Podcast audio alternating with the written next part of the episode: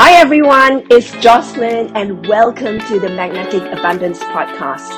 You are in the right place if you're a storyteller, business professional, coach and entrepreneur desiring to make millions joyfully and work with affluent clients. In each episode, I will teach you how to take your power back and grow your business in the most aligned way. So, let's get started. Welcome back, everyone, to Magnetic Abundance Podcast episode. This week, we have a special guest, Sarah Sheehan.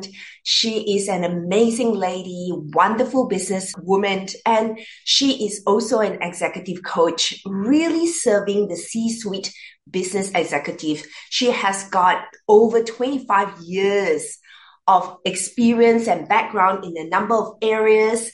And she loves helping leaders sprint their way up to corporate leader and increase their performance. Sarah specializes also in change management, talent and leadership development, executive coaching, and organization design. Welcome, Sarah. And what does magnetic abundance mean to you? Thank you so much, Jocelyn, for having me on, for having the opportunity to reach out to your listeners.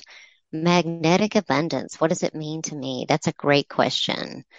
It means that I'm in the right energy and flow, and I'm interacting with the right people, the right clients, and everything is working beyond smoothly. It's mm. supercharged. Mm. Feeling all the alignment in there. That is a beautiful way of describing magnetic abundance. Sarah, tell us a bit about, you know, what inspired you to get into your own business and coaching? Absolutely. In terms of what really has inspired me to be on my own, I really reached a point in life where I wanted to be my authentic self every day. And I wanted to be able to show up as who I truly am and not who others wanted me to be under a lot of direction or, you know, some people might call it the square peg in a round hole phenomenon. I really wanted to be myself and really attract the best clients for me and my expertise. That's truly a deep passion for me, whether it's consulting or coaching. In terms of what my inspiration was for getting into coaching, I got into executive coaching about seven or eight years ago. I started taking all of the required training for ICF certifications. And it takes quite a while. It takes a lot of time, but I could see that this ancillary service if you will, an additional offering is something that is so natural to what I do that it would be able to become part of my service offerings with ease and joy. I could see it just fitting in like a glove. And so over the last seven or eight years, I acquired my PCC certification. That's the professional certified coach with the International Coaching Federation. And I do have a great passion for helping people come to insight because it's truly magical what you can do in executive coaching. Mm, I have hired an executive coach about 10 years ago, and that really have accelerated a lot of my progress as I really ascend into higher level of leadership. So I am definitely championing a lot of what you do and how you really supercharge a lot of leaders in the C suite and helping them stay very sustainable and stay very relevant in what they do, their passion, their inspiration, and how they lead others in the world. So I love that. I love that. And when you mentioned earlier around, you know, how you attract your clients now in your business. Can you expand a bit more around that? Sure. I mean, in terms of client relationships that are new or expanded relationships from the past. So, in general, I do some very specific marketing activities that definitely increases my visibility um, in the marketplace, whether it's being active on LinkedIn on a regular basis or doing a podcast conversation just like this to show who I truly am and how I come across, how I work with people and build relationships. In the type of consulting work that I do, it does tend to be with larger businesses. My ideal client is at the $100 million in revenue stage and up to like $5 billion. That is a company that has enough substance that they need human capital expertise.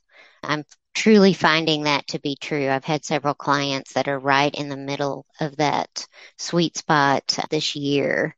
In terms of new and interesting, exciting relationships, I am having some great conversations with people that I am coming into contact with based on being active in LinkedIn or other marketing activities or interviews, and I'm connecting with people in new and interesting ways.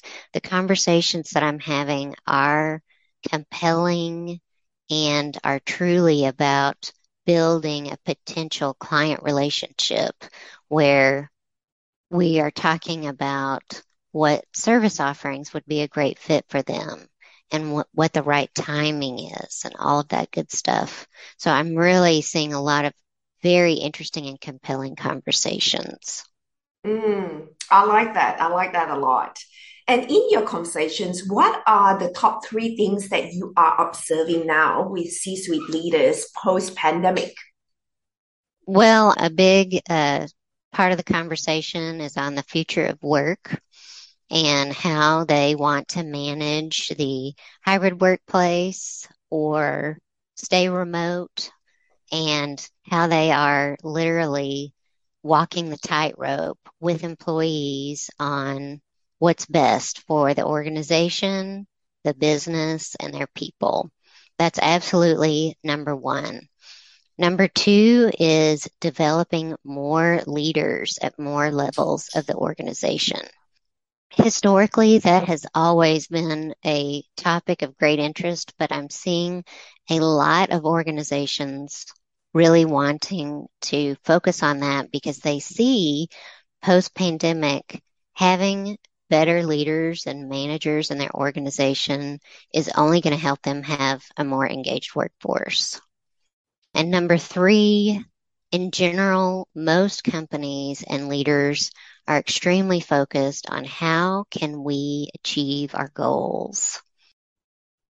Mm. So many financial pressures today. And with all those three things, how do you guide them or show them a way to do it in a way that is so relevant to the current climate of leadership? How do I guide them? Is that correct? So these are all new territories that everyone is entering worldwide. You know, any other companies, uh, both big or small, are really experiencing the three major topics that you just uh, brought up. So, you know, what sort of areas that you are guiding them so that they can move into that territory with so much ease and joy?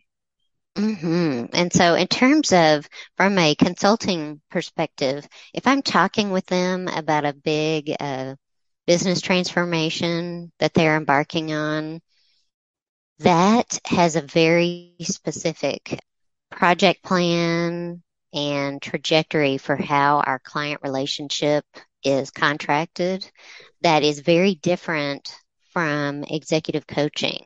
And executive coaching may come as a result of working on a large project. But if you're starting from a consulting perspective, you're going to guide the client in what you see the project roadmap should be, what the actual deliverables are.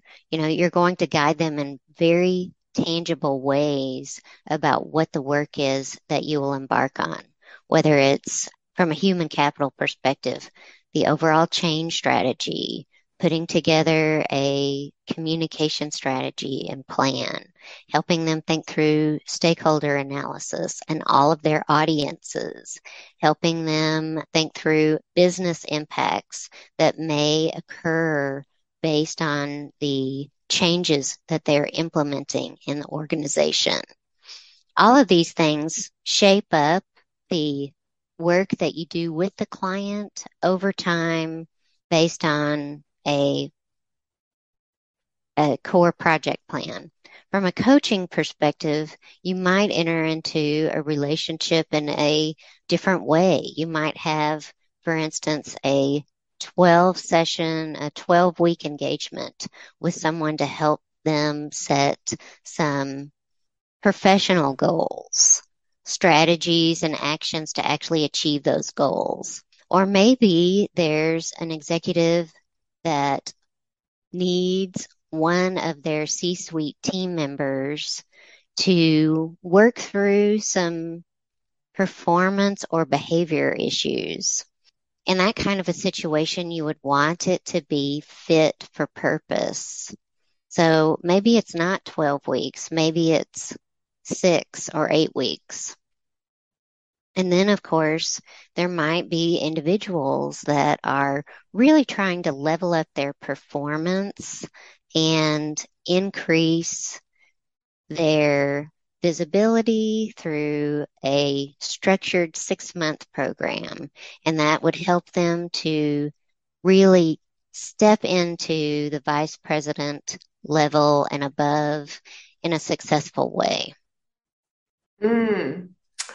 There's so many spectrum across the consulting and coaching aspect. And I have witnessed that, gone through that experience. And I know how powerful it is to identify for that season, for that particular duration of working with them, supporting them, championing them, guiding them. you'll need a specific direction to help them up level. So mm-hmm. that is wonderful. And from your own perspective, I'd like to hear more about you, Sarah. What lights you up in, you know, what you do as an entrepreneur? That's a great question. What really motivates me is I am so motivated by helping someone else succeed, whether it's an individual or an organization. I truly am motivated by seeing someone else achieve their goal and helping them to do that, whether it's consulting or coaching. I truly want to make a difference in the work that I do. It may not, it may be different. Uh, it may show up differently than someone would expect, but I actually do have a very benevolent and caring perspective in my approach. I'm a kind person and I want to be around other kind people and I want to pay it forward and mentor others in a positive way. So I actually am very motivated by helping someone else to succeed. Mm, kindness is so important, isn't it? In what we do and looking into the future, looking into how you can bring things better forward and leaving that legacy. So I love that. I love that. Tell us what are your own daily, you know, rituals that you practice to keep you very driven, very motivated? That's a great question. I'm one of those people that will set three to seven priorities for a day and I will work the list until it's done. And that's really critical for me. Another thing that I will do is time block on my calendar, whether it's exercise, time for preparation for a meeting, or the actual meeting. you know, I'm using my calendar to make sure that I have the time to be prepared. I am also thinking about when I schedule meetings. I'm thinking about when I will be at my best for that conversation so that I'm in my right energy and can come across well. Those are big practices. Other daily practices, exercise. I am constantly thinking about what I eat and eating healthy. You know, general basic concern for health, as well as things like gratitude journaling or meditation, all of the mindset thing practices, they make a difference. Mm. Really important to have that individualized practices to really stay to the core and be in full alignment with what we do as an entrepreneur. So, you know, a couple things that you point out was exercise, nourishing your body, going out and making good use of the schedule and knowing when to really utilize energy at which part of the day in a way that really works for everyone and energizes everyone. And that's really important to understand the power of energy as well, because we want mm-hmm. to really be there, fully present in the moment and giving our very best so that it's the quality of the energy that we bring to the meeting rather than spreading it out. So very important to integrate that into the life of an entrepreneur, but both both as well as the life of a professional executive.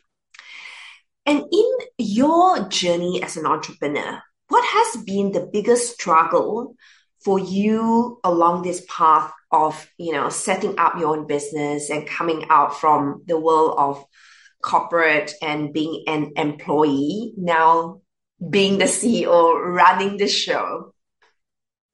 Biggest struggle, I probably don't, I don't look at it in those terms. I don't look at it as a struggle as much because I am a very driven person. and I um, am probably undeterred, um, I would say. But as I look back, the timing that I started, it definitely took a little bit more time to find the right people, whether it's vendors that have made a difference in my business or key client relationships. It's definitely flowed well in terms of clients that are interested in consulting work, clients that are interested in coaching support. But it's one of those things that it's taken a little bit of ramp time to really get to where I am. Totally understandable with a global pandemic. So I don't, I don't really look at it as a struggle as much as it is about patience, consistency, and perseverance. Mm wonderful to really keep in mind for those of us who are stepping into the world of entrepreneurship. You know, it's requiring us to really stay very, very on the pulse with patience. I think patience is one of the key requirement to really stick into the world of entrepreneurship. Sarah, tell us, you know, how do you define success? That's a great question. Success is a definition that I think will change over the course of our life. I think that, you know, what success for me is now, I foresee it morphing and changing as my business grows. I say that because success is not a destination. You know, it's not one place I'm going to. I see it as something that will grow and unfold over time. And for me, being successful means that I'm financially stable. I'm happy in my work. I have amazing clients. I have enduring relationships that last in business and my personal life. I'm healthy. I'm vital. You know, having a long life for it to be valuable for me personally, it needs to be vital and healthy. Vitality is huge because if you can't have quality, it's just not worth it. Mm, mm. That is a wonderful way to define success. That is always evolving, that is always growing, that is always progressing. And for all of us, make sure that we celebrate success every single day, big or small. However, you see success as, take a moment, pause, and really, really sit into that spirit of celebration mm-hmm. and acknowledge your achievement, acknowledge your progress, acknowledge where you have moved from A to B or skill upgrade or behavior that you have changed to really add value, whether it's to your role, to your company, to your business. And that is going to really enhance everything else going forward and amplify your business to a whole nother level. My Absolutely. last question Sarah, is that tell us one of the most important things you have learned in your life. And if you could share that in 60 seconds, what would that be? Oh my goodness, that is a tough question. I don't know if I can answer it. I don't know if I can come up with an answer here. That is tough. The most important things that I've learned in my life I think do not take yourself too seriously, first of all. Be willing to engage in laughter and create a fun atmosphere with the people that you're around, whether it's family or business. And make sure that you are showing that you care and showing up for the people that are most important in your life. Because this this thing called life it's short. It passes very quickly. Such beautiful way of encouraging and leaving our audience that spark of encouragement, that spark of empowerment, that life is short have fun. Don't take yourself too seriously. Absolutely. Go for good laugh because laughter is good medicine for the soul and the heart. And I hope that our audience absolutely enjoy all the wisdom that Sarah has shared with us today. And I hope that you also connect with her. We'll leave all her details in the show notes so that everyone can reach out to her, follow her on LinkedIn and she offers a lot of beautiful, wonderful, wise advice on her videos. Watch those, and I hope that you know it leaves you with a way of living life to your fullest. Thank you so much, Sarah. I really appreciate you once again. Come on board, and all of us have the best life, enjoy, and create it by design. Bye for now. Thank you, Jocelyn. I appreciate it. Thank you so much for listening to this episode. Please check out the show notes for more details and resources that you can access and explore. I would like to invite you to join my mailing list, rate this podcast 5 star, share it with your friends and family. Don't forget to subscribe to this podcast. And last but not least, I want to invite you to work with me. So book a consult and let's discuss how I can help you make money joyfully and attract affluent clients. Have a great day.